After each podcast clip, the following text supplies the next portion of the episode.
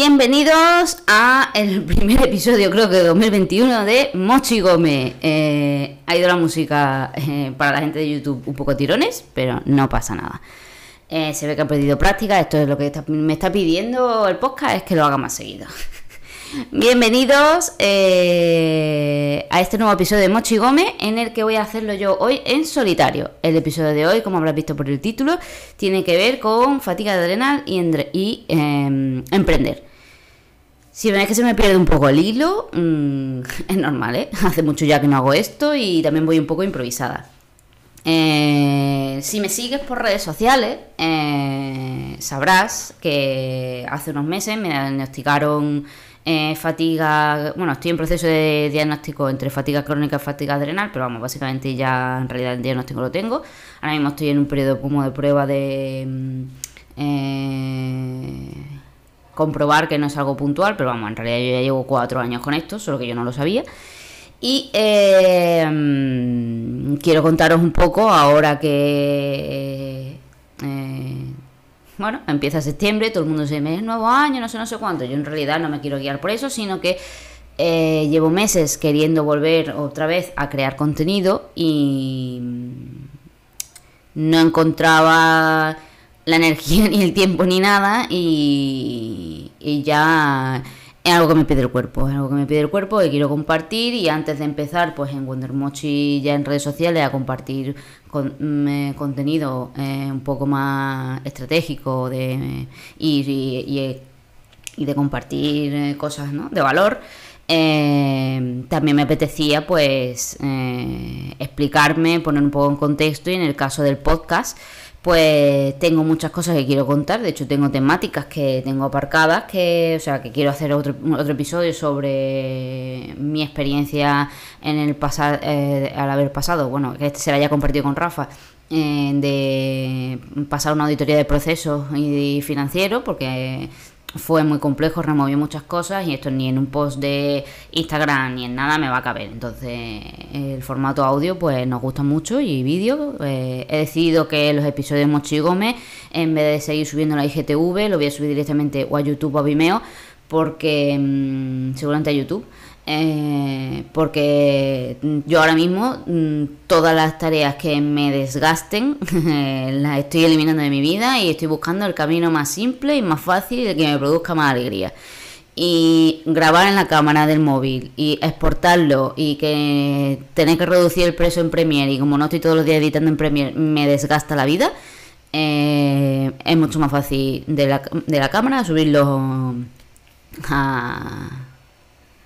directamente a, a YouTube. De hecho, yo creo que para el siguiente episodio, episodio de Mochi Gómez, eh, tendré una capturadora y podré grabarlo con mi cámara, con mi Fuji, que es mi querido bebé, que estoy enamorada con ella, y lo mismo tiene hasta más calidad, porque yo también disfruto, disfruto. Si yo creo, encima disfruto y me queda bonito, pues doble gusto. Y eso es lo que tengo que buscar en absolutamente todo eh, lo que, que en mi día a día. Bueno, yo y en realidad debemos buscar todos, pero con la fatiga adrenal hay varias cosas que... que te enseña a ello, y una de ellas es a buscar eso. Pues nada, eh, como te he dicho eso, el episodio va sobre un poco cómo la fatiga adrenal, cómo es eso de convivir entre llevar una fatiga adrenal, que es una enfermedad un poco invisible y que, de, y, que no conocemos mucho. Hay mucha gente que sufre síntomas muy parecidos a los de la fatiga adrenal. Creo que la gente que tiene problemas de tiroides tienen síntomas muy parecidos. Hay gente que tiene la confibromialgia, eh, la de Hashimoto. Eh, yo en salud no soy nada más pro, ¿eh? Aquí llega algún día, si queréis, hacemos una, un episodio de podcast compartido con Pat, de la Salud a tu medida, que es la persona que me está tratando, eh, que ella entiende mucho más que yo. Pero um, sí que he estado estos meses pues también hablando con más gente que por diferentes razones tienen sintomatologías muy parecidas a las mías y se enfrentan a retos a la hora de gestionar su día a día, y sobre todo de poder eh, vivir y trabajar eh, con este tipo de enfermedades. Yo creo que es muy importante eh, hablarlo, eh, hacer, darlo a conocer, explicarlo, porque yo no tenía ni idea de nada de esto. Yo no conocía a nadie, no sabía nada. Eh, como ya os digo, es invisible, y no solo es invisible porque se llama, o sea, bueno, no sé por qué se llama invisible, pero yo porque lo que capto de mucha gente de, de que es invisible, aparte de porque son síntomas que en apariencia parece que tenemos todo, ¿no? Como yo que sé, el cansancio, la niebla mental, el no poder concentrarte, eh, tener poca energía, ¿no? Parece que te estoy diciendo y seguro que tú, que no tienes este diagnóstico, pues piensas, uy, esto es mi día a día, ¿no? Eh, pero tú te bebes un café y revives, eh, tú duermes por la noche y te levantas descansado y en nuestro caso pues no es así. Entonces empieza a producirse un efecto dominó que va acumulándose y va desgastando y te va minando emocionalmente, y dependiendo de la situación que tengas en tu vida y del privilegio que tengas en tu vida, pues te será más fácil de llevar o más difícil de llevar. Y otra cosa que yo creo que, ¿no? Y, y, y incluso tu pareja que está al lado, tu familia, tus amigos, te entienden, pero realmente no llegan a entender el nivel de cansancio, porque no es un cansancio normal, es fatiga. Es no puedo con mi vida, es eh, me levanto por la mañana y quiero llorar del cansancio que tengo y de que es que me cuesta realmente la vida levantarme de la cama. O sea, eh, hay momentos que de tal agotamiento que lo que piensas es, eh, o sea, si me muero seguro que descanso. O sea, estás tan cansado que ya llegas a pensar que prefieres, que, que, que ya te da igual morirte. No es que no que, que quieras dejar de vivir, sino que estás tan agotado que dices, a lo mejor si me muero por lo menos me sentiré descansar. Llega a ese nivel, ¿no? De, de, de, de, de, de, de límite, ¿no? Eh, en mi caso tengo suerte de que yo no sufro dolores. Hay gente que en otro tipo de enfermedades que es que además están viviendo con un dolor crónico. Eh, no me quiero ni imaginar lo que es eso. Eh, yo por ahora, pues lo que tengo son cambios de energía eh, que no... Eh, que no puedo controlar, eh, y no es que sea, tengo un montón de energía, puedo hacer mucho y de repente me estoy muriendo, no, es, eh, ahora mismo creo que soy una persona normal, eh, lo veo todo de una manera normal, ni optimista ni pesimista, sino como que lo veo, estoy, y el siguiente estado es, me estoy muriendo, no puedo con mi vida, ni me hables, eh, estoy agotada, Eh, todas las cosas que tienes que hacer se, te, te parecen un mundo. Eh, vamos, eh, es que estoy pensando en pensamientos, pero me bloqueo, ¿no? Eh, y estirarte así, en mi caso, eh, yo voy oscilando mucho entre, sobre todo cuando hay especialmente cambios de tiempo, ya me veréis, en, como vivo en Málaga, seguramente será en, entre octubre y noviembre, especialmente noviembre, donde estaré en plan mmm, más muerta que viva y con cambios de bruscos de energía, en plan en una hora, mmm, cada diez minutos sentirte estoy bien, no, estoy agotadísima, no puedo con mi vida, estoy bien, no, estoy agotadísima con mi vida, y eso desgasta, esos cambios tan bruscos de... Tengo o no tengo energía, tengo o no tengo energía, eso por un lado, ¿no? Eh, pero ahora mismo que en Málaga pues, hace calor ahora mismo todo el rato y más o menos estoy bien y ya he empezado también tratamiento, pues estoy empezando como a estabilizarme y por eso por fin me puedo poner a, a contaros estas cosas. Eh, creo que he perdido el hilo, pero lo voy a recuperar en breve. Bueno, entonces, eso, son enfermedades invisibles. Ah, y otra razón por la que yo también considero que es invisible, ¿vale? Que mmm, lo, el otro día vi el término en inglés, que era ableism, mal pronunciado, ¿vale? Able, de capacidad, ism, que creo que es cuando hay discriminación por discapacidad, pero en el sentido, gente que, como yo, y no es que yo esté diciendo que tengo una discapacidad, porque yo no considero que tenga una discapacidad, pero hay gente que tiene una discapacidad realmente, que visualmente eh, parecemos que estamos bien, estamos bien, porque no tengo, estoy bien, eh, bien mentalmente, físicamente estoy bien, eh, pero eh, la fatiga con la que siento es incapacitante, o sea, hay días que no puedo trabajar, o sea, hay días que solo tengo dos horas de energía. Y en esas dos horas tengo que priorizar qué hago. Cosas para la casa, cosas para mí, cosas para el negocio.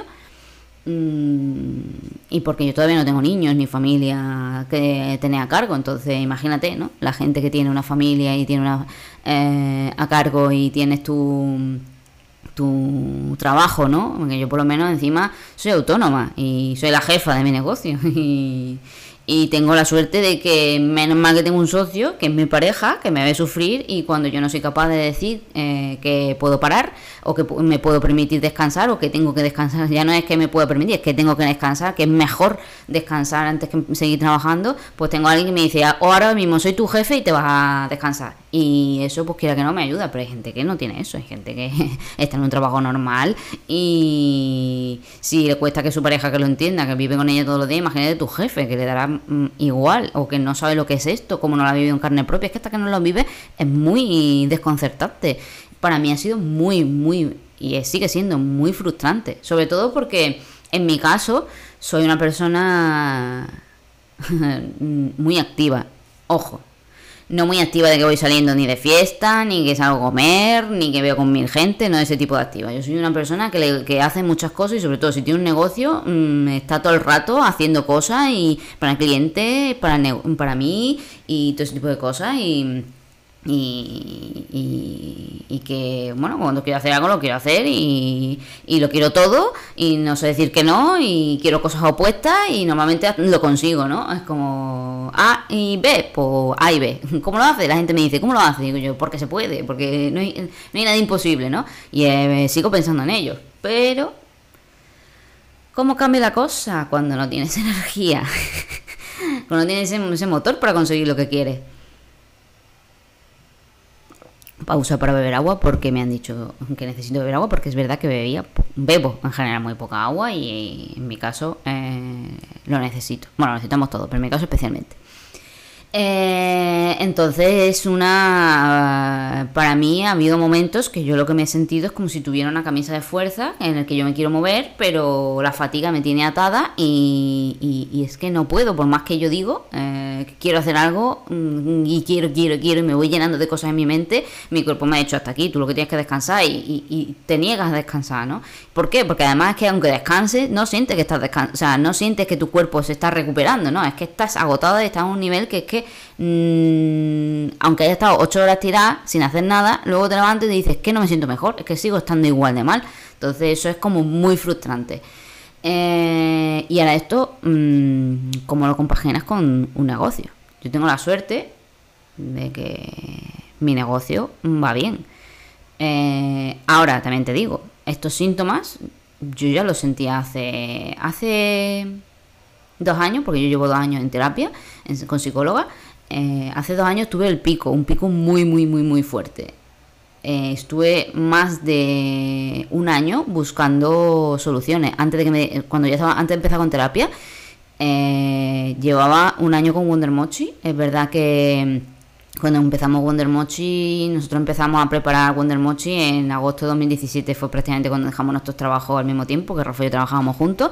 Empezamos a... y decidimos que íbamos a emprender y empezamos a desarrollar Wonder Mochi. Y luego Wonder Mochi se lanzó en noviembre eh, un poquito, pero realmente empezamos a trabajar full en, en enero de dos mil dieciocho.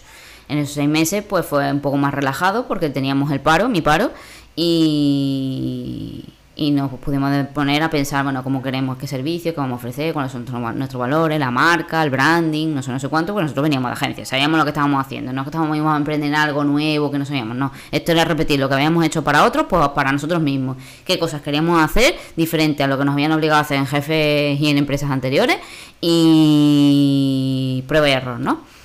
Eh, lo que sí tenía era una, un alto porcentaje de incertidumbre y de riesgo a nivel personal, ¿vale? Financiero, porque yo, eh, como cualquier persona, pero para mí especialmente, el no tener la estabilidad económica me perturba en exceso. Entonces eso me metía muchísima ansiedad y muchísima presión.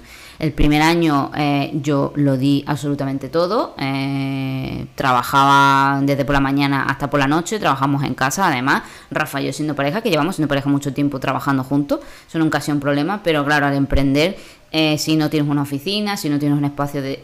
Teníamos un... Sí, teníamos una habitación que era donde trabajábamos, pero es verdad que el ordenador que teníamos era también el que utilizábamos para tiempo libre. Eh, estamos todos los dos juntos, apenas salíamos, como apenas teníamos... Estábamos guardando el dinero lo justo para vivir, pues tampoco hacíamos muchas cosas, entonces... Todo era alrededor de trabajo, trabajo, trabajo y tengo que sacar, esto tiene que funcionar, tengo que hacer rentable el negocio desde la primera. Y es verdad que desde el, primer, desde el minuto uno nosotros, desde que nos lanzamos, ya cubríamos costes eh, de vivir. Otra cosa que son costes coste de negocio, que no nos salía perdiendo. En realidad era no cobrábamos sueldos, pero cubríamos todos los costes de lo que necesitábamos desde el día uno. Eso no lo puede decir cualquier negocio. También es verdad que nosotros sabíamos lo que estábamos haciendo, pero es verdad que empezaron a haber una cierta carga de tareas que yo no tenía tanta experiencia. Que ya había tenido un poco de contacto porque yo había sido eh, estado en cargo de dirección en empresas anteriores y me había tocado gestionar equipos y me había tocado hacer cosas de recursos humanos, de administrativo, etcétera. Pero aquí me tocaba, pues, como todo autónomo, enfrentarte a facturas, liarla, pensar que te va a venir aquí el inspector a tu casa porque te ha equivocado la numeración o te ha saltado un, la fecha y no coincide, la has liado parda. Es, yo de esas he hecho muchas y hasta llevo un año sin liarla. Eh, crucemos los dedos. eh, de tomarte eso, ¿no? De, de, el miedo absoluto de cuánto me va a venir de Hacienda, o sea, de, ¿no? El impuesto, del I V A, no sé si voy a tener dinero, todavía no separábamos la, la, el dinero de empresa del dinero del negocio. Yo, bueno, yo separé las cuentas, pero era como no sabía calcularlo, no sabía cuánto tenía la previsión, etcétera. Me agobiaba muchísimo, cada mes era iba en un ciclo de empezaba el mes eh, con la incertidumbre. Eh, a mitad de, de mes, que ya habían entrado proyectos, estaba como más relajada. Llegaba a final de mes, que hay que pagar el alquiler, no sé, no sé cuánto, volvía a estar en un estado de tensión y así iba mes a mes, un ciclo. Yo, que soy una persona que en general pues eh, se estresa mucho, ha estado estresada mucho durante, mucho durante mi vida y me tomo las cosas muy a pecho y me lo tomo muy... En serio, eh, me cuesta separar los límites, dónde está la, la persona, eh, dónde está el emprendedor, dónde está la persona, dónde está eh, mi valor, o sea, ¿no? Mi, la autoestima, hay muchas barreras entre medias que ya con, con cuatro años emprendiendo y en terapia, pues he aprendido a separar mucho más, eh, pero en aquel entonces todo iba para adentro. Y, y eso es, te va desgastando. Entonces, si yo ya, ve, yo ya venía... con síntomas antes de empezar con Wonder Mochi, yo ya venía con síntomas de fatiga adrenal, solo que le leves, iba, no iba notando. Yo, yo nunca he bebido café, ¿vale? En aquella época hice algún pinillo de empezar a beber café, pero lo dejaba porque me sentaba fatal. Eh, ojo, ¿eh? Mi familia colombiana eh, y yo la oveja negra, que no bebe café nunca porque le sentaba mal. Eh, Pues había síntomas invisibles porque yo no sabía reconocer. Yo ya en aquella época ya tenía hipoglucemias reactivas. ¿Qué es una hipoglucemia reactiva? Pues esto es que hay momentos que se te baja el azúcar y tu cuerpo te pide de forma súper eh, contundente y aguda y urgente que le metas algo a tu estómago porque te estás quedando sin energía. Que de hecho un poco estoy sintiendo ahora, no he tenido la previsión de traerme algo eh, para... para picar mientras hablaba. Bueno, ahora si siento demasiada urgencia, paro y, y continúo. Eh, eso, entonces se siente, yo lo que sentía era en la boca del estómago, pues un pinchazo súper agudo, que además era un pensamiento que yo, no ten, que yo decía, eh, o sea, el pensamiento que me, se me cruzaba como alerta era en plan de, o comes ahora o mueres. Y era un pinchazo a tal nivel que había veces que incluso que tenía que agacharme y quedarme en cuclillas del dolor que tenía en la boca del estómago. Creo que no todo el mundo lo siente de esa manera, pero mi cuerpo es verdad que es un cuerpo muy listo, del cual yo estoy muy agradecida, porque siempre ha sido muy claro, muy claro en cierta manera, en darme las señales, y muy directo, y me lanzaba ese pensamiento, y yo pues rápidamente era en plan de cualquier cosa, cualquier cosa, me comía cualquier cosa, y luego ya me sentía mejor inmediatamente y desaparecía el síntoma. Entonces yo como que no le daba importancia. Yo pensaba, digo, yo qué sé, esto será que tengo mucha hambre. Pero ya en aquella época era eso, era hipoglucemia reactiva. Yo no sabía que ya las tenía. Eh, y de hecho me había olvidado de ese síntoma. Eh, eso, en el primer año pues tuve mucha carga de tareas administrativas, el marketing, la incertidumbre. De, yo era quien me ocupaba más de, de traer los clientes. Yo era quien realmente estaba todo el día en Instagram. Disfrutaba Instagram, ¿eh? Yo no te digo... De, es más, disfrutaba haciendo marketing, pero no era consciente de ello. Me he dado cuenta de ello ahora, que no he estado haciendo marketing y quería hacer marketing, pero no podía. Y eso pasa mucho a veces. A mí me ha pasado mucho, ¿no? En realidad, eh, con el, la, en el tratamiento de la fatiga, mmm, con Pat, ¿no? Eh, de la salud a tu medida, te, te preguntan, ¿no? Es como, esto es un síntoma de que yo no estoy haciendo lo que quiero hacer. Y en mi caso, digo, no, yo estoy donde yo quiero estar. O sea, yo estoy donde yo quería tener Wonder Mochi. Yo siempre he querido trabajar con mi pareja, lo cual eh, me gusta que eso sea así. Además, me divierto mucho con Rafa. Eh, quiero hacer tareas técnicas, quiero hacer tareas creativas, quiero, ¿no? De hecho, tú si me preguntas ahora, tú me dices, ¿tú qué quieres? Y digo yo, conquistar internet, eso es lo que ahora me interesa. Y tú dirás, ahora que no tengo, ahora que tengo mínima energía, digo, quiero conquistar internet. Hace dos años, pues no sabía, tenía mucho síndrome, síndrome de impostor, estaba como muy, ¿no? Mucha inseguridad. Y ahora es como en plan, no, no, no, aquí ya no dejamos de tontería. Pues justo, justo cuando tengo las cosas claras, toma, los, eh, bueno, ¿no? Eh, ya sabes qué es lo que tiene. Eh, pero tú, todo ocurre por, mmm, porque tiene que ocurrir, en mi caso, ¿no? Y, mmm, y eso, pues tenía muchísima incertidumbre, mucho síndrome de impostor, muchísimo síndrome de impostor. No tenía ningún síndrome de impostor para conseguir trabajo, para que Rafa lo hiciera, pero yo me escudaba mucho detrás de Rafa. Como Rafa es el que hace el trabajo, Rafa es el que diseña, Rafa es el que realmente no sé qué, yo quién soy, yo no soy nadie, yo qué sé, yo en realidad sé muchísimas cosas. Eh, soy muy todoterreno, soy multipotencial. En aquella época no recordaba, no, no había descubierto todavía ese término. Eh, entonces, pues, mucha inseguridad. Y eso aumenta la tensión interior, aumenta el desgaste. Eso hace que eh, yo me he tirado muchísimos años. Yo creo que hasta el año pasado, que ya llevaba un año, o sea, hasta el dos mil veinte, que ya llevaba un año en terapia, yo prácticamente todos los días me levantaba con un nudo en el estómago de miedo de abrir el email. Irracional, o sea, no es porque estuviera la gente puteándome, ¿no? Pero era la incertidumbre, ¿qué me voy a encontrar? Mira, alguien a decir algo, desde la culpabilidad, ¿no? Mucho miedo, mucho nudo en el estómago, mucho ahí, ¿no? Y, y eso, oh, déjame decirte, desgasta. Y si tú estás así, mmm, o sea, cuando esto se convierte en algo, no de un día, ni de dos, ni de tres, sino que se va acumulando en años. Eh, te recomiendo que lo mires para que no acabe desen... para que tengas una mejor calidad de vida y sobre todo no acabe desenca... desencadenando una enfermedad de este estilo, ¿no? De estas crónicas y, y cual... cualquier cosa chunga, ¿no? Eh, yo vivía con ese nudo y era eran pocos los días que, que realmente estaba bien, y no es porque me estuvieran pasando cosas malas, pero yo percibía todo como un peligro. Eh, tenía logros, sí, pero no los recordaba, mi cerebro no los registraba, estaba en ese estado mental de constante lucha, ¿vale? Porque yo soy una persona que siempre he pensado, la, me la mejor defensa es un ataque. Rafa es de otro estilo, pero yo siempre he pensado, la mejor defensa es un ataque. Entonces, para atacar tienes que estar atento y tienes que estar, ver los huecos y analizando y siendo estratega, etcétera. Y sí, eso me ha dado habilidades, pero tú no puedes estar constantemente en una sensación de ataque. Tienes que sentirte tranquilo, tienes que tener momentos de tranquilidad, de seguridad y de calma en tu casa y de, ¿no? Y de volver a ti y de tal. Pero yo no sabía muy bien cómo hacer eso. No era consciente. Yo lo que sabía era que, o sea, si echo la vista atrás, pues es verdad que de repente, menos mal que yo soy mucho de cotillear y de aprender de muchas áreas, no solo de marketing. Eh, yo investigo absolutamente de todo porque me, porque mi, eh, una de las partes que me caracteriza es que me, me encanta aprender. Yo de pequeña iba feliz al colegio porque iba a aprender cosas. Ningún niño quiere ir al colegio, yo digo en plan, yo quiero ir al colegio. ¿Qué nuevo voy a aprender hoy? Porque me, me apasiona, me apasiona aprender, me fascina y por mí ten, querría tener todo el conocimiento del universo. Eh, menos de la biología, la biología nunca me ha gustado. Es que memorizar tantas cosas y a nivel de salud tampoco soy muy fan. eh, pero del resto me encanta. Eh,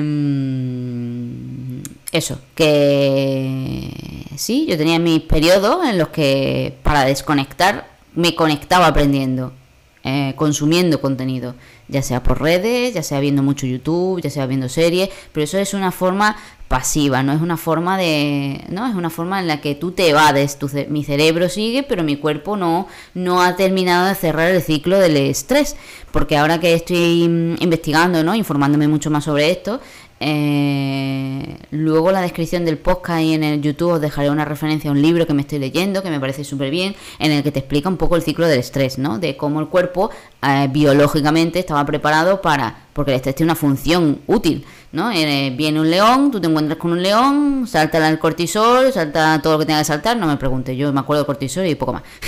Pero saltan todas las hormonas que tengan que saltar para decirte, oiga, usted, peligro, hay un animal que viene a por ti. Tú sales corriendo eh, o luchas, ¿no? Dependiendo de las posibilidades que tu cerebro calcule de, de que tiene de salir vivo de esa situación. Entonces, o te quedas paralizado, o luchas, o sales huyendo, ¿vale? Las tres tipos de respuestas. Eh, imagínate que sales huyendo, sales corriendo, el león te persigue, te persigue, te persigue, entonces ahora tú llegas al pueblo y a tu pueblo y avisas, ah, socorro, no sé cuánto, cuando viene la gente de tu pueblo, te ayuda, matan al león y ahora tú, después de que se ha terminado a matar al león, pues celebraban, ¿no? Que habría una fiesta, todos juntos, tú sientes que has vuelto a vivir, has renacido. Eh, has visto tu vida pasar por tu ojo y toda esa movida, pero el cuerpo ha tenido como un ciclo de apertura y cierre. ¿Qué pasa? Que ahora mismo estamos en una sociedad en la que estamos expuestos constantemente a eh, estresores y, y a lo mejor, ¿no? Y ya sea eh, en propios, de tus propios traumas, que tú vas percibiendo en la realidad de una forma que amenazante y que sientes que no tienes solución o que no sabes cómo gestionar las cosas, entonces se va generando ese estrés, o ya sea, por ejemplo, en el voy a entrar en redes sociales porque quiero tocar también un poco ese tema, no por, no por otra cosa, sino porque como es algo que eh, está hecho también para que tú pases el mayor tiempo en la plataforma, estamos todos compartiendo.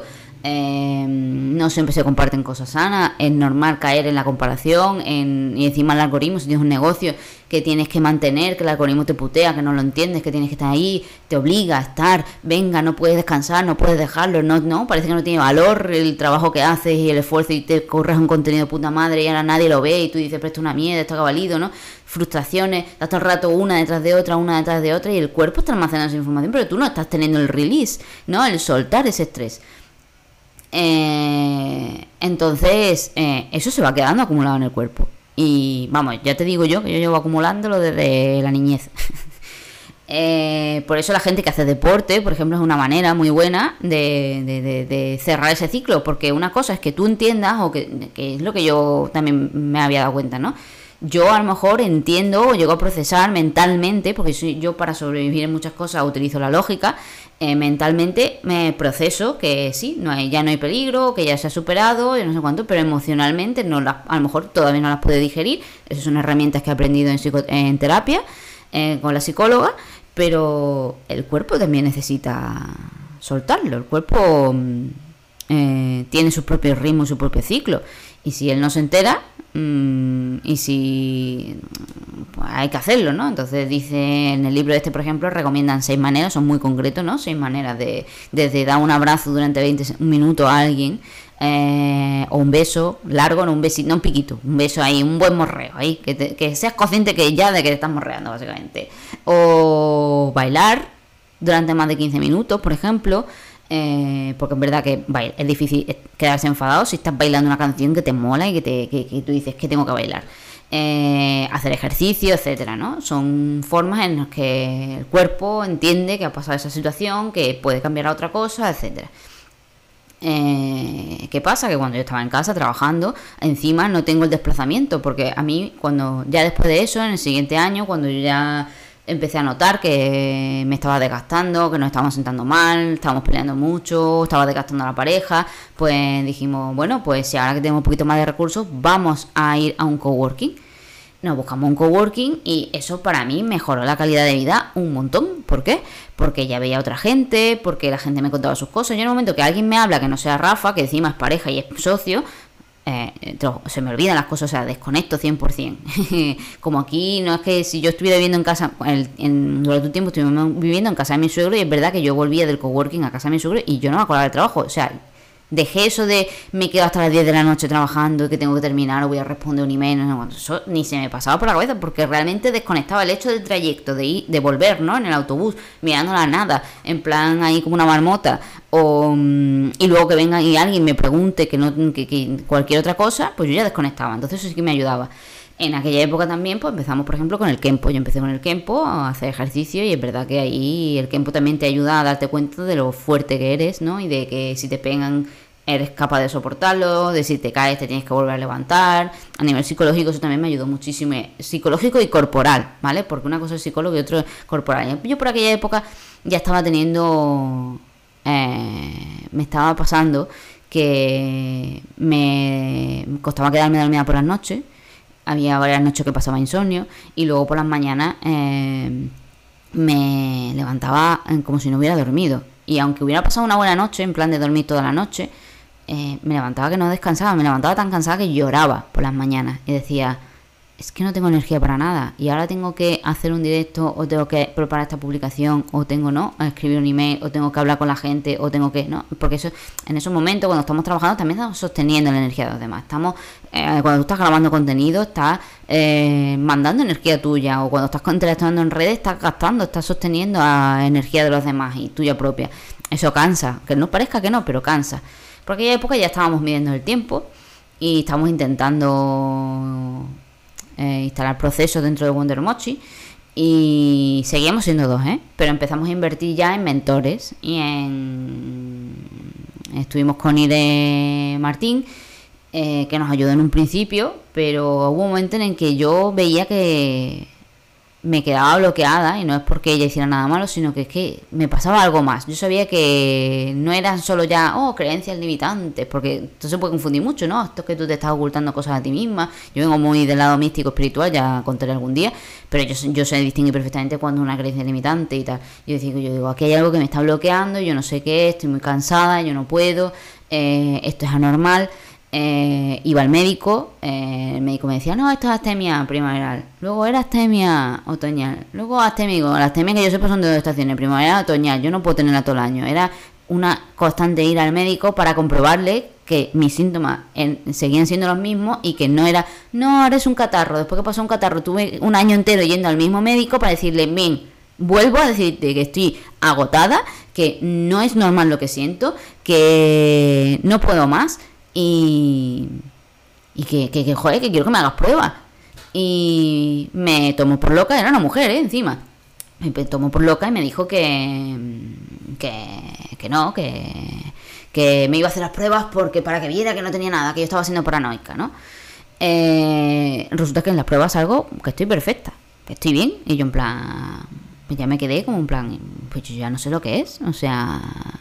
Pues será mi cabeza. Tengo una cabeza mmm, súper potente, que yo sé que el cuerpo, puede, o sea, la mente puede hacer de todo. Digo, yo qué sé, a lo mejor tengo depresión y yo no lo sé, y estos son síntomas.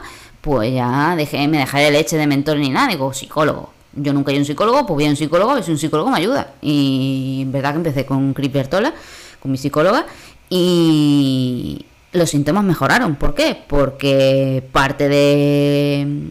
ese estrés mental y emocional estaba colaborando con la fatiga y me estaba perjudicando en mi negocio. Entonces, en ese momento tú dices, ya, o sea, yo fui por dos razones. Yo fui por a nivel personal, porque yo además yo me daba cuenta de que solo recordaba cosas negativas, no las cosas buenas que me pasaban, que me pasaban cosas buenas. No, se me borraban, eran pasaban así rápido por mi mente. Y... y luego por el negocio. O sea, es que no es sostenible. Yo no emprendí para estar sufriendo todos los días. Y a tener miedo, ese miedo al email, y de forma irracional, y estar agotadísima, no sé, no sé cuánto. No. Y aparte que yo quiero, o sea, separando de eso, a nivel individual, que quiero conseguir ciertas cosas, y, y no llego, no tiro, digo yo, y no quiero que me esté lastrando, digo yo, ¿cuál es el problema? A mí yo no soy de esconder mucho debajo de la, de la alfombra, yo soy emprendente, tengo un problema, lo soluciono, aunque me duela, aunque me tenga que clavar, cortarme el brazo, pero yo lo soluciono.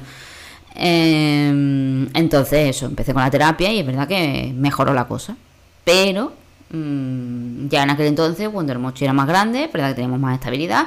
Nos quedamos, nos echaron del piso en el que estábamos viviendo en Málaga porque querían supuestamente venderlo, pero en realidad era para... No sé si al final lo convirtieron en un Airbnb. Eh, no podíamos... Los alquileres en Málaga estaban carísimos. Tú te sientes que eres la última mierda porque parece que porque eres autónomo no tienes derecho a vivir en una casa. Nos tuvimos que ir a casa de mi suegro.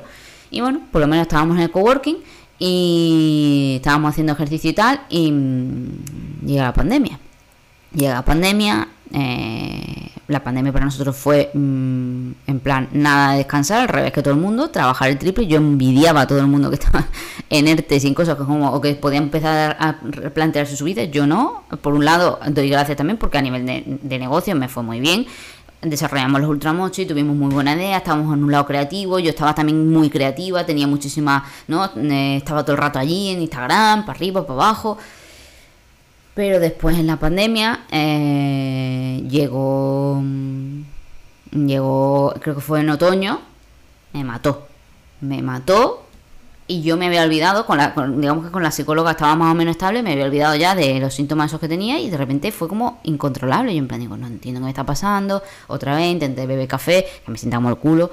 Eh, no sabía qué hacer, ¿no? A nivel de negocio, pues estábamos con más volumen, más responsabilidad, y ya llevamos un punto en el que Rafa decía, yo estaba haciendo cuello yo botella porque yo no podía funcionar de forma estable. Yo de repente me apagaba o tenía como, ahora puedo, no sé, no sé cuánto, y luego en plan, no, no puedo con mi vida. Iba así, eso no es sostenible desde cara a negocio, y menos si lo estás dirigiendo, y menos eh, también de que se vean afectados los clientes, que se han visto afectados los clientes. ¿eh? Esto es algo que me ha pasado y que no sabía muy bien cómo solucionar.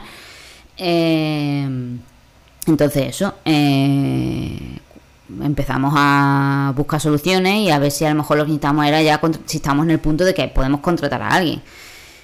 En aquel entonces teníamos dinero, pero yo no sabía el sueldo exactamente que me podía pasar, porque no sabía calcularlo bien, porque ¿qué quiere? Yo a nivel financiero pues tampoco he tenido tanta formación. Ahí fue cuando decidimos contratar a Débora eh, de Rodríguez, eh, y de ese voy a hacer un episodio con Rafa, donde os vamos a contar que, cómo ha sido pasar el proceso de la auditoría de procesos y de finanzas, todo lo que hemos aprendido, cómo afecta al negocio. Eso va a haber un podcast exclusivo de eso, que será creo que el siguiente, ¿vale?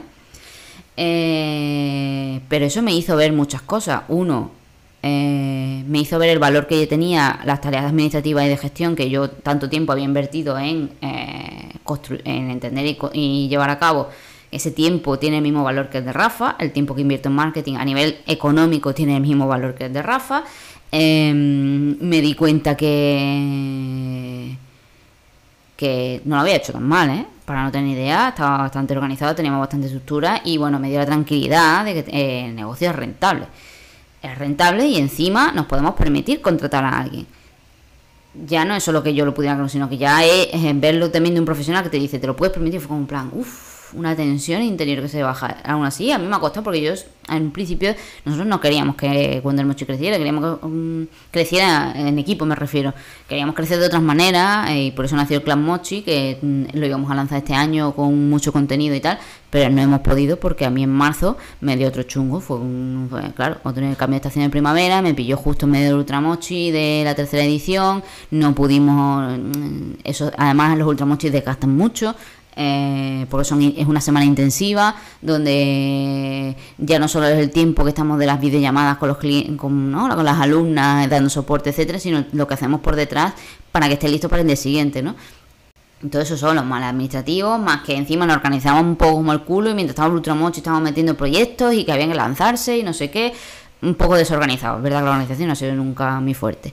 Y encima luego tener el marketing y ve contándolo todo por redes sociales, no sé qué, mínimo viable, ¿verdad? Todo eso yo me lo he contado, es verdad que me ha ayudado a no ser tan perfeccionista, a poder sobrellevar las cosas, pero eso es un ritmo que mi cuerpo ya estaba llegando al límite.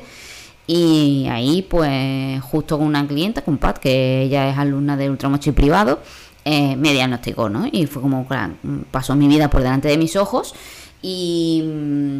Claro, había cosas que yo no me había dado cuenta que, estaba, que realmente estaban afectando al negocio. Eh, hay veces, ¿vale?, que en mi caso, mi fatiga, eh, mmm, puedes tener las consecuencias de algo que te haya pasado, puedes tener las consecuencias de, a nivel energético hasta tres días después, ¿no? Y si te pasa una cosa un día y después te pasa otro, ¿no?, pues se te van encadenando uno tras de otro. Eh, es verdad que desde hace un año yo he dejado de tener un miedo y ansiedad al email. Con ciertas personas pues a veces sí que me pasa, o si yo sí percibo que yo la he cagado, pues entonces ahí sí que tengo pánico y terror, pero ahí nos vamos intercalando Rafa y yo para ir gestionándolo. Eh, el tener eh, eh, un proceso implementado como el que nos ha hecho Débora, de tener claro todos los procesos, etcétera, ha rebajado mucho mi tensión también, que yo no sospechaba hasta qué punto. El cómo organizar la bandeja de correo electrónico es algo que yo, porque yo era de dejar sin leer, lo, yo lo leía y lo dejaba sin leído como pendiente, ¿no? El tener tanto pendiente, yo subestimaba el poder de ansiedad que eso daba. Y organizado de otra manera, eh, me ha hecho que, que es verdad, quita peso, quita peso. Y entonces eso, cuando llegó en marzo, eh, de repente, y ella me empezó a decir, pues mira, uno, eh, lo que quería explicar, a mí a veces lo que me pasa mucho es eh, como que yo pienso algo, que digo que lo voy a hacer y no lo puedo hacer. Yo se lo digo y mi cuerpo no reacciona. Eh, voy a ir a un caso extremo. eh, me ha pasado, ¿vale? Esto es un, esto es un brote que, que pasa de la fatiga. Eh, de Rafa haberse ido con sus amigos, no sé qué, yo quedarme en la casa y yo decir, venga, tengo que enviar un... Alguien me pidió una foto por Instagram eh, para un podcast, que, para una entrevista que nos habían hecho, no sé qué. Le iba a mandar la foto, Instagram ese día fallaba y tenía que mandárselo por email. Y pensé, le voy a mandar la foto por email. Venga, voy a enviársela por email. Venga, voy a enviársela por email. Y no me movía. Mi cuerpo no respondía, y, pero yo no me pongo nerviosa, pero es como en plan, he dicho una orden y mi cuerpo pasa de mí. Entonces pensé, bueno, vale, venga, no mando eso por email. Eh, venga, me voy a levantar y eh, voy a pintar. O voy a hacer journaling o, o voy a ir a hacer fotos. Y estaba sentada en el sofá y no me levantaba. Parecía que estuviera como, el cuerpo estaba como, sí, podíamos mover los brazos, podíamos mover, pero estaba como congelado en cierta manera. Y, y, y mi cerebro nada más que estaba diciendo, venga, vamos a hacer esto, vamos a hacer esto, vamos a hacer lo otro. No es que te quedes bloqueado, que otras veces me pasaba era que no tenía ni idea, perdía, como que no sé qué elegir, ni quién soy, ni qué quiero, todo está como una niebla, eso me ha pasado anteriormente. Pero esta vez era en plan de, no, si tengo claro lo que quiero hacer, venga, vamos a hacerlo. Y no funciona.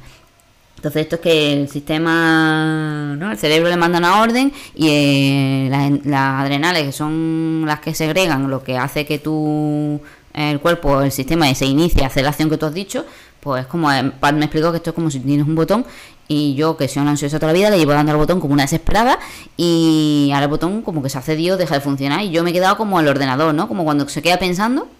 Pensando y tú vengas a darle a sitios, a iconos y el ordenador no reacciona, pues igual, así se había quedado mi cuerpo empantallado. Y me tiré así, se fue haciendo de noche, no fui ni capaz ni de encender la luz. Llegó Rafa tres horas después y me encontró en el mismo sitio. Y yo dice, ¿qué te pasa? Y yo, nada. Pero hasta que no vino él y no sé, no sé cuánto, yo no podía salir de ese estado. Y, me, y, y es un estado del que tú no puedes salir a no ser que alguien te saque. A veces tengo brotes de eso, en mayor o menor medida, pero a veces me pasan esos bloqueos y a lo mejor alguien me escribe un email y yo tengo que contestarle y no puedo contestarle el email. O sea, como negocio eso como te afecta, ¿no? Tengo que enviar un contrato, tengo que no sé qué, o de repente sabes que estás enviando tarde, que no te has puesto, que estás costando, no sé, no sé cuánto. Por eso es importante la estructura. En mi caso, tengo que decir que tengo suerte porque, bueno, aunque llevo viviendo con estos síntomas, que esto en realidad ya me pasaba y yo cuando estaba muy agotada lo que hacía era forzarme, forzarme, forzarme. Ahora lo que me pasa es que cuando noto que tengo el síntoma no me esfuerzo. Podría forzarme, podría a lo mejor seguir estando en Instagram, podría seguir estando haciendo las cosas, no sé qué, podría quedar con mi amiga, podría quedar con no sé cuánto, podría ir, podría, pero ya no lo hago. Porque si estoy agotada, dejo que ese cansancio esté ahí presente y si no puedo, pues no puedo y me quejo, digo, ay, qué cansada estoy, no sé, no sé cuánto. Yo he tenido que decirle que no a amigos a quedar, he tenido que, y a veces lo hago a última hora, en el último minuto, porque no sé cómo estoy, no sé cómo me va a afectar, a veces no puedo quedar muy tarde, tengo que tener ciertos horarios, eh, estructura, al final tengo que tener estructura. Y tienes que priorizar, yo soy fatal en priorizar, ¿eh? Yo quiero hacerlo todo siempre. Y cuando tienes un negocio, pues bueno, eh, la primera decisión a la que me tuve que enfrentar fue en plan de, bueno, pues si a lo mejor si tengo dinero, pues a lo mejor sí que puedo delegar. ¿Qué voy a delegar? Eh, mira, pues una de las cosas que más o menos tenía clara era administrativo, que era reacia porque me gusta tener el control, porque así me siento protegida, pero dije, bueno, alguien puede venir y puede ayudar y yo revisar igualmente. Y en eso hemos estado los últimos meses, hemos metido a alguien en el equipo que nos lleva la parte administrativa, Olga, y... Joder, cómo descansas, ¿eh? Parece mentira, pero, o sea, cómo descansas... Eh, igual reviso las cosas, igual, y, y, y ella no me presiona, se adapta a mí, sabe lo que me pasa, pero... El hecho ya de que las facturas o los contratos no dependan de mí, porque ella se adelante y ya que va pillando el ritmo, entre más va tiempo está, pues mejor lo va haciendo, obviamente, y, y más independiente es. Es como, ay, es que ya no me tengo que preocupar por eso. Solo me tengo que preocupar, que esa parte en realidad me gusta, el análisis, ver los Excel y, y todas esas cosas que todavía no tengo volcado, todas las cosas que tengo que tener volcadas, pero todo se andará. Eh, pero... Te relaja, o sea, me quita un peso de encima. Es que yo no sabía lo que era que me quitaran un peso de encima. Tener ese espacio de decir, el negocio va avanzando y yo puedo descansar. Eh, también tenemos a alguien que nos está ayudando en la parte de construcción y diseño, que me está quitando también tareas de S E O, tareas más repetitivas. El, a veces, por ejemplo, volcar la, las U R Ls y ponerte a pensar no sé cuánto ese trabajo. Por, de repente yo me encuentro hecho y simplemente debo tomar decisiones o hacer los cambios. Todas esas cosas, pues guay. Pero redes, redes es algo que me he resistido. ¿Por qué? Porque redes sí que me gusta. Redes en realidad sí que me gusta. Llevo tiempo en los que voy notando que digo, ay, quiero compartir algo, pero es que no tengo la energía. tengo como, tenía como poco a poco los chispazos creativos me iban llegando, pero en plan, ay, no puedo, o me dejaba eso como para el, al final del día, porque claro, ¿qué tienes que priorizar? Pues antes, yo cuando tengo poca energía, pues tengo que elegir, o hay energía para mí, tengo algo que, eh, se necesita hacer algo por la casa, yo sé, con, Rafa no puede llevar todo el peso de todo, yo también me tengo que encargar de um, cocinar, de limpiar, etcétera, ¿no? Tengo priorizado, hoy ¿qué voy a hacer? ¿Colgar la ropa? Algo que me pasa mucho, yo lavo la ropa, siempre tengo ganas de lavar la ropa en el fin de semana, porque tengo más, más energía. Ahora de recogerla, eso se queda una semana, hasta la semana siguiente que vuelve ese fin de semana, que tengo energía para recogerla, en tres semanas se queda colgada. Que esto no va a pasar en invierno porque la lluvia me va a obligar a recogerla antes. Pero mira, antes era como me fustigaba que se quedaba la semana la ropa colgada una semana, y ahora me da un poco igual. La ropa está un poco tiesa, pues ya está, es lo que hay, no pasa nada. Pero está limpia, sí. Tengo ropa limpia, sí. Pues entonces yo puedo, lo que me preocupo es como en plan de, pues hoy qué voy a hacer por la casa, pues hoy me apetece, eh, me apetece, tengo energía o quiero, ¿no? Limpiar el baño porque ya lo está demasiado, pues voy y lo limpio. Eh, no me exijo de la misma manera que antes. Eh, pues igual, esto es como que cuando uno tiene como cucharas, ¿vale? Cucharas de energía, y hay un día que te levantas con veinte cucharas, una persona normal a lo mejor tiene cuarenta, pero yo a lo mejor tengo veinte, y de esas veinte, pues a lo mejor eh, limpiar son cuatro cucharas, a lo mejor subir, contestar un mensaje privado, a lo mejor es media cuchara, o a lo mejor para ese día para mí son cinco cucharas contestar un, un privado, ¿no? Pues ya no te digo yo, crear una publicación, subir o hacer un post, venga, voy a ser estratégico, venga, eh, tener, y, y todo el mundo te diría, ay, pues la solución perfecta, que yo lo sé, la solución perfecta es tener un calendario editorial. Lo tienes todo programado, lo tienes todo ordenado, que esto será como los procesos que yo me llevo resistiendo. Yo llevo intentando hacer calendario editorial en la vida. Pero ¿sabes qué pasa? Que igual que, por ejemplo, de otras maneras que ya implementaré en Wonder Mochi, pero que ahora mismo no tenemos, y dices, ah, pues eh, perfecto, ahora mismo haces posts estratégicos, que yo de hecho esto se lo recomiendo al cliente, haces posts estratégicos, eh, de S E O, que posiciones, le metes dinero, haces un funnel, y así tú no tienes que estar dependiendo de estar todos los días allí, está apareciendo el funnel y vas atrayendo y funciona, y eso es una técnica que funciona. ¿Por qué no lo aplico yo ahora mismo en Wonder Mochi? Porque a mí me gusta hacer las cosas de forma orgánica ahora mismo, porque es verdad que Wonder Mochi a nivel de redes sociales podría haber crecido mucho más, sí. Pero ¿es cuestión de crecer números? ¿O prefiero tener una comunidad muy pequeñita pero ahora mismo está siendo rentable y tengo clientes que están dispuestos a pagar el valor de nuestro servicio, están contentos con nuestro servicio y hacemos trabajo puta madre y trabajo bien y trabajo la, más o menos las horas que yo quiero? Normalmente me di cuenta que yo más o menos trabajo en media cinco horas, seis, si trabajo más, si trabajo ocho es muerte y destrucción, porque en el momento que trabajo ocho me, no soy capaz de tener vida personal. O sea, es que salgo y tú me preguntas, y a no ser que sea, voy a salir a la playa a, dar a, a bajar y a volver, no, no, no, me, no, no soy capaz, no, no tengo energía para ello. Entonces, con cinco horas más o menos sí que tiro. Y a veces menos, ¿eh? Eh, pero estoy siendo productiva, estoy generando el dinero que tengo que generar, pues mira, de puta madre, pues es una suerte que yo controlo. Imagínate si yo tuviera que trabajar para otro y estuviera en esta situación, eso sería muchísimo peor. Eh, para, para esa, vamos. Eh, y conozco casos de gente que están así.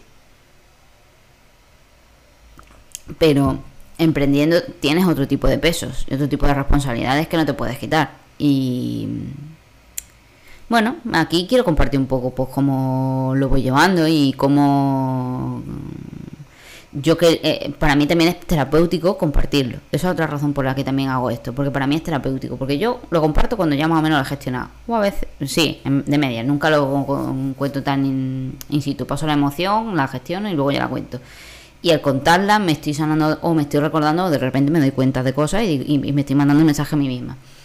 Eh, llevo meses que quería ir compartiendo, o por lo menos estar presente en redes, pues siendo honesta y transparente. Pues qué pasa, hoy he podido trabajar dos horas, pues lo cuento, y claro, todo el mundo allí cuando va poniendo pues pues todo lo que voy a hacer, no sé qué, que pero la comparación tú lo lees y no puedes evitar, te comparas, entonces te sientes peor, siente o no, o a lo mejor de forma consciente no estás sintiéndote peor, pero o sea, emocionalmente de, ay, es que ve que fulanita haciendo, yo no puedo, no en ese discurso mental, pero de repente sientes que se te va la energía, no sientes que te...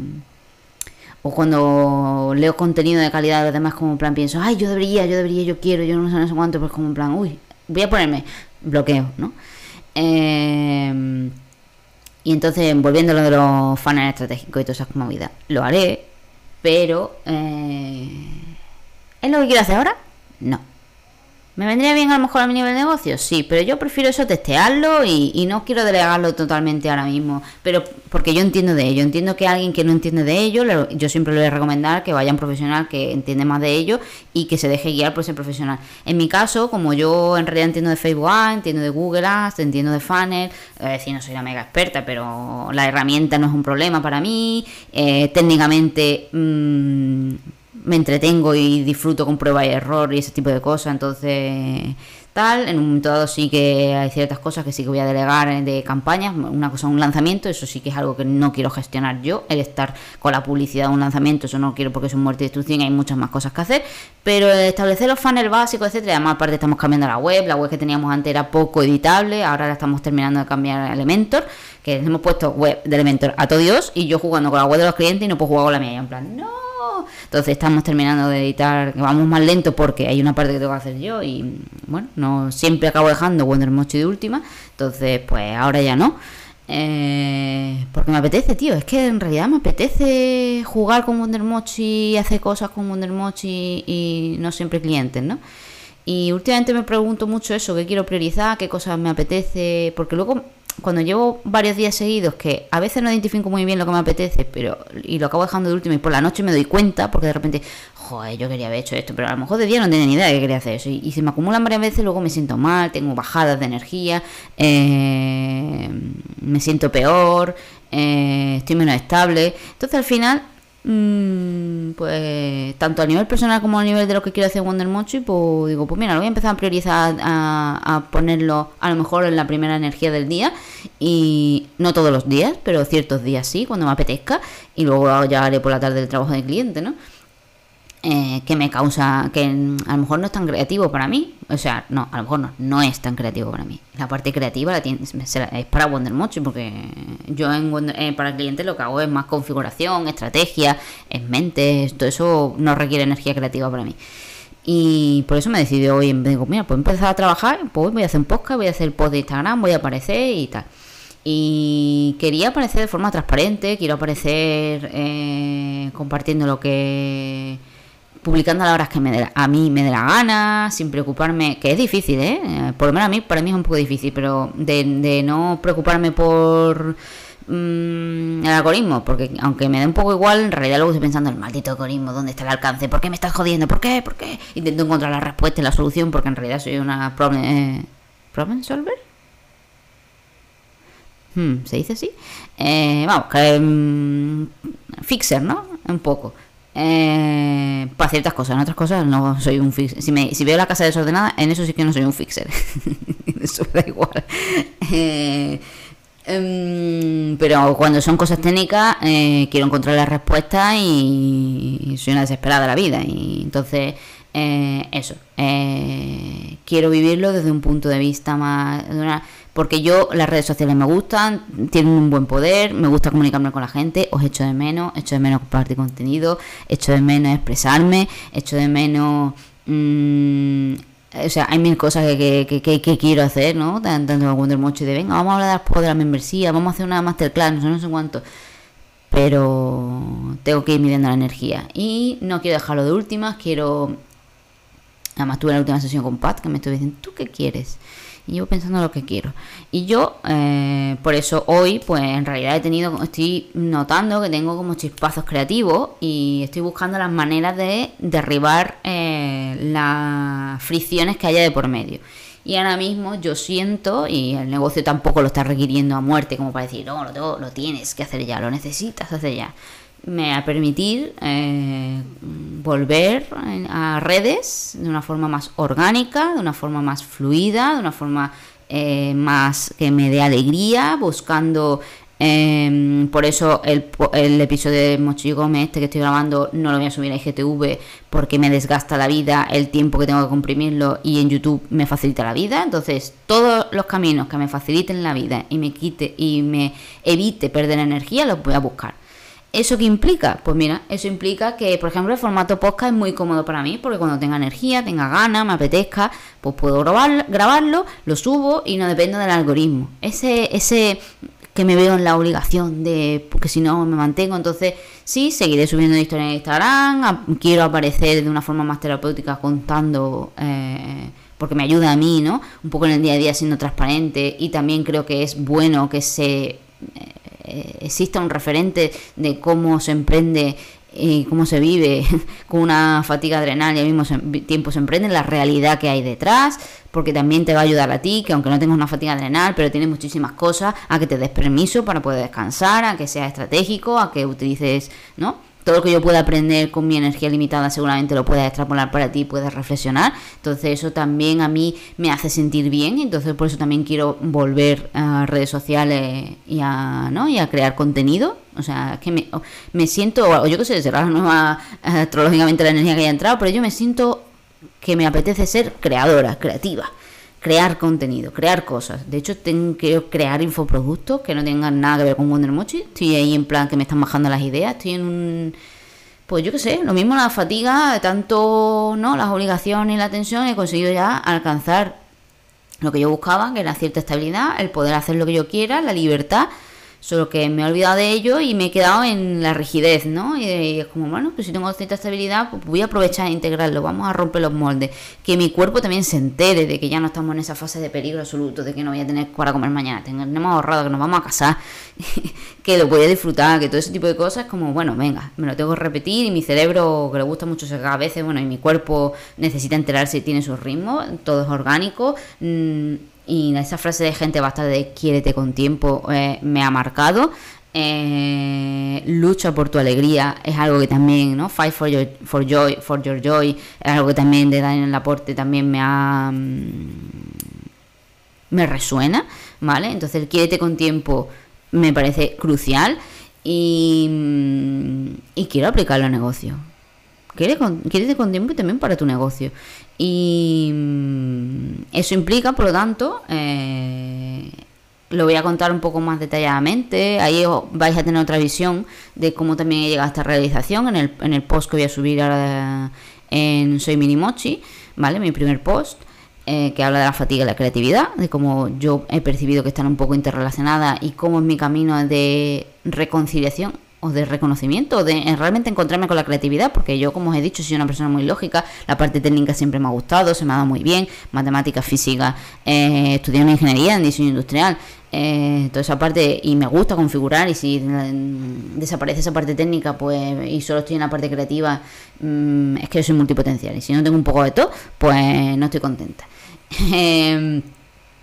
Pero yo la creatividad no... como que no la entendía muy bien. Entonces en ese post os explico un poco cómo ha sido mi viaje. Seguramente si me apetece haré un, po un episodio eh, explayándome un poquito más. Eh, y ahí pues os explico también un poco lo que estoy contando ahora, ¿no? De, no quiero depender solo de publicar en Instagram. Instagram es...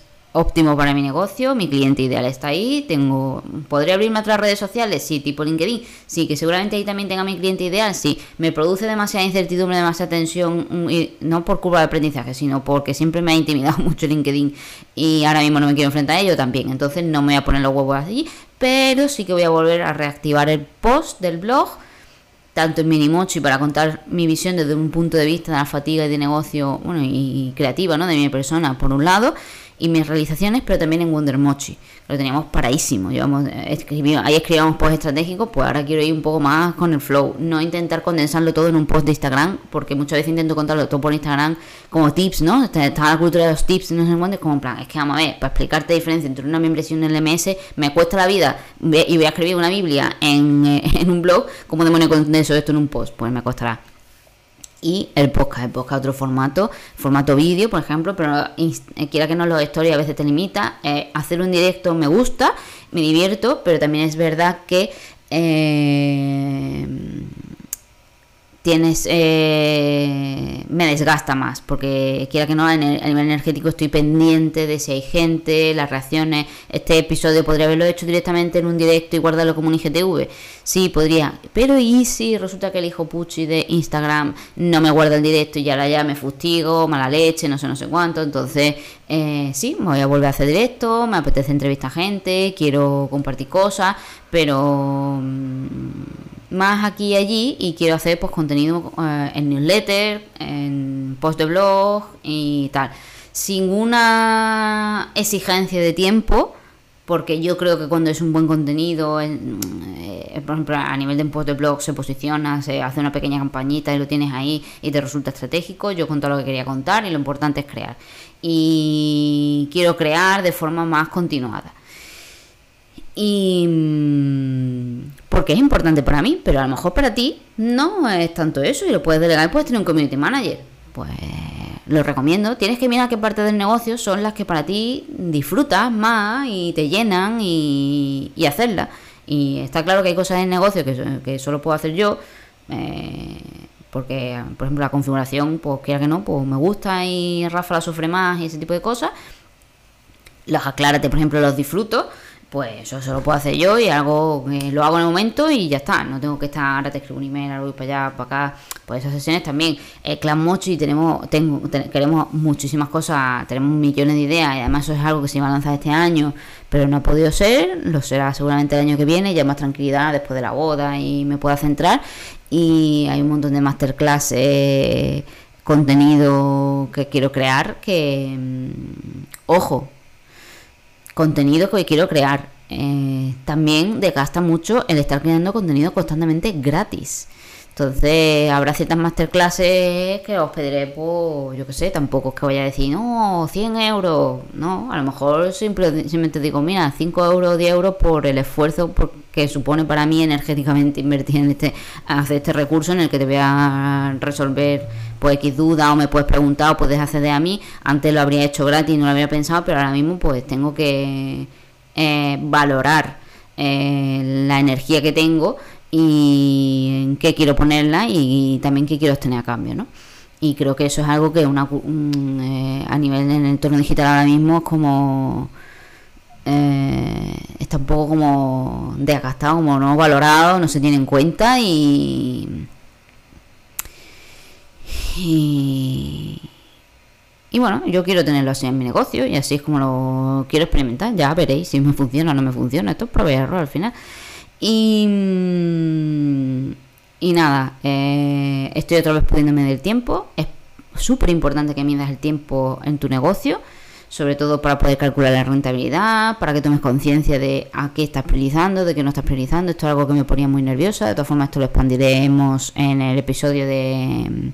de los procesos y de la finanza, y me siento súper orgullosa de, de que llevo casi un mes, creo, ya midiendo el tiempo. O sea, que esto para mí en marzo me era imposible, me suponía una tensión y un agobio y un, ¿no?, como un latigamiento que iba a tener hacia mí misma. Y después de haber pasado el proceso con Débora, que yo no pensaba que iba a tener esa reacción, o sea, me iba a afectar de esta manera tan positiva, pero de repente me quité la exigencia de en medio y fue como en plan, ¿qué estoy dos horas? Dos horas, pues por lo menos sé que, en qué he invertido esas dos horas. No, sino luego cuando voy a sacar números, mucha incertidumbre, mucho sesgo, no puedes calcular las cosas bien, no puedes programarte, y quiera que no, cierta organización, hay, o sea, hay que tener organización.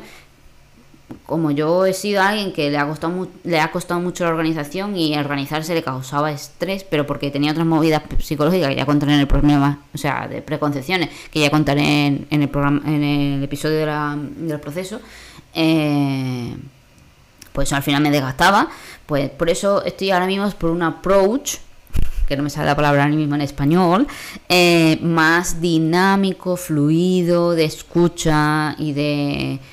Como no sé qué va a haber mañana, porque no tengo ni garantía de que ni de qué tiempo va a hacer mañana, ni de cómo me sentí mañana, pues en el hoy. Y si me veo que es importante, estoy aprendiendo al radar de diferenciar lo que quiero, lo que necesito y lo que tengo que, como obligación.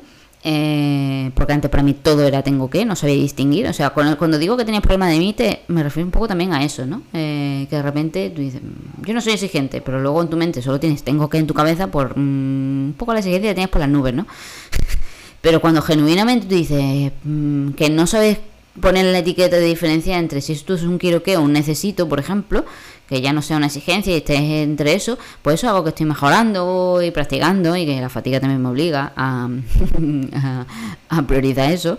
Eh, y nada, supongo que eso, que quiero que las interacciones que tengas ahora, la, ¿no? Eh, te sean conmigo, ya sea en redes, en Instagram o en o escuchando el podcast, o si lees un post mío, o si me sigues en, en Soy Mini Mochi, pues que aparte se, sean ese recordatorio para que te trates más amablemente, que te quieras con tiempo, que eh, valores la energía que tienes, eh, que prioricemos, que analicemos que por qué hacemos las cosas y para qué las hacemos, que no nos dejemos llevar por el día a día y y, y nada, y muchas gracias a toda la gente que habéis tenido paciencia conmigo, que me habéis dado cancha, que entendéis que lo que me pasa, eh, la, el tener un negocio desgasta, el estar constantemente teniendo que reciclar clientes, que no es tanto nuestro caso, pero hay sectores que son así, que tienen que estar, que tienen un ciclo de vida del producto muy cerrado, muy pequeño, ¿no? Y, y no puedes reciclar al cliente, eso quema. El tener las redes sociales, ¿no? Dependiendo de la red social en la que estés, tienes que estar creciendo, ahora o el engagement baja, o tienes que estar renovándote, eso desgasta. Entonces eh, inclu- en- intentemos encontrar la parte divertida, la parte que nos gusta en todas esas cosas que a lo mejor necesitamos hacer por nuestro negocio, y e intentemos integrarla y ponerla como punta de lanza, ¿no? Y, y sobre todo también creo que es muy necesario eh, aprender a tener criterio, que es algo que de lo que nosotros queremos enseñaros, el criterio digital que tenemos o de toma de decisiones a nivel estratégico de negocio, eh, porque nosotros no hacemos las cosas porque sí, eh, tomamos decisiones sabiendo que, en qué estoy tomando la decisión. O sea, yo sé que está implicando no meter un funnel o no contratar a alguien para que me haga un funnel, sé, porque a nivel técnico lo comprendo, ¿no? Eh, pero puedo valorarlo, o sea, en el punto de negocio en el que estoy, si lo requiero o no lo requiere de forma obligatoria, también. O sea, de forma obligatoria, nada, nada es obligatorio, ¿no? Pero la elección como estratégicamente, ¿no? Hacia dónde vas y qué tal. Y, y vamos a dejarnos de tanto cursismo y de tanto... Vamos a ser auténticos y... Y no sé, yo quiero ser realista y aquí ya está. Esto es lo que me ha tocado vivir ahora, es lo que tengo y es lo que voy a compartir con vosotros. Y tener esto... no me hace menos profesional, no me hace que yo sepa menos, ni que sepa hacer menos mi negocio, ni que yo tenga menos valor, ni que un cliente tenga que dejar de contratarme a mí. Porque seguimos siendo personas y yo como negocio también entiendo que tengo que cumplir ciertas cosas de cara al cliente, y a nivel estructural pues tengo que construir la estructura para que el, el, el, ni el negocio ni el cliente se vea afectado por mi tema personal. Y eso es algo que poco a poco pues estoy intentando encontrar la manera y de, de hacerlo, ¿no? Eh, el primer paso ha sido hacer proceso y tener claras finanzas. El segundo paso pues está en construir un equipo pequeño y, y bueno, eh, que me pueda echar una mano, ya sea de forma fija o en momentos puntuales, y, y luego ya pues está en desarrollar productos, no depende todo del servicio. eh, nosotros ahora mismo tenemos Ultramochi, es como mitad producto, mitad servicio, pero realmente es más servicio. Quiero desarrollar productos, quiero desarrollar productos, ya sean productos digitales o, ¿por qué no?, físicos también, ¿no? Eh, no podemos, en un negocio digital no podemos estar constantemente ahí, porque eh, un negocio tiene que ser sostenible, y yo quiero tener un negocio digital sostenible, que sea respetuoso con mi ritmo de vida, con lo que yo necesito, con mi salud. Y, y, y que y al mismo tiempo no tiene que afectar a la calidad, ni a ni a lo que sabemos, ni a lo que se transmite, ni al cuidado que se tiene, ni al cariño que tenemos, que además yo me divierto mucho haciendo cosas en redes sociales y quiero seguir divirtiéndome, y esa parte pues, pero obviamente eso tiene un coste energético. Entonces vamos a valorar también el coste energético, eso es una nueva variable, ¿no? El coste energético que tienen las cosas. Para mí ahora mismo, por Rafa, yo sé que él era un plan de eh, vamos a poner un calendario, vamos a poner no sé, no sé cuánto, pero a mí ahora mismo el poner un calendario me hace que se me active, eh, los tengo que. Y prefiero probar ahora, mmm, así, me, los, me apetece. en vez de los tengo que. Entonces, quiera que no, a nivel estratégico tengo clara la estrategia hacia dónde quiero ir, qué quiero contar y que me, mi, un poco en la línea de comunicación. Eso es lo primero, eso es un trabajo que se hace una vez, se sienta, se habla y se va redirigiendo en función de cómo va pivotando la situación. Yo en ese, en ese sentido no tengo problema.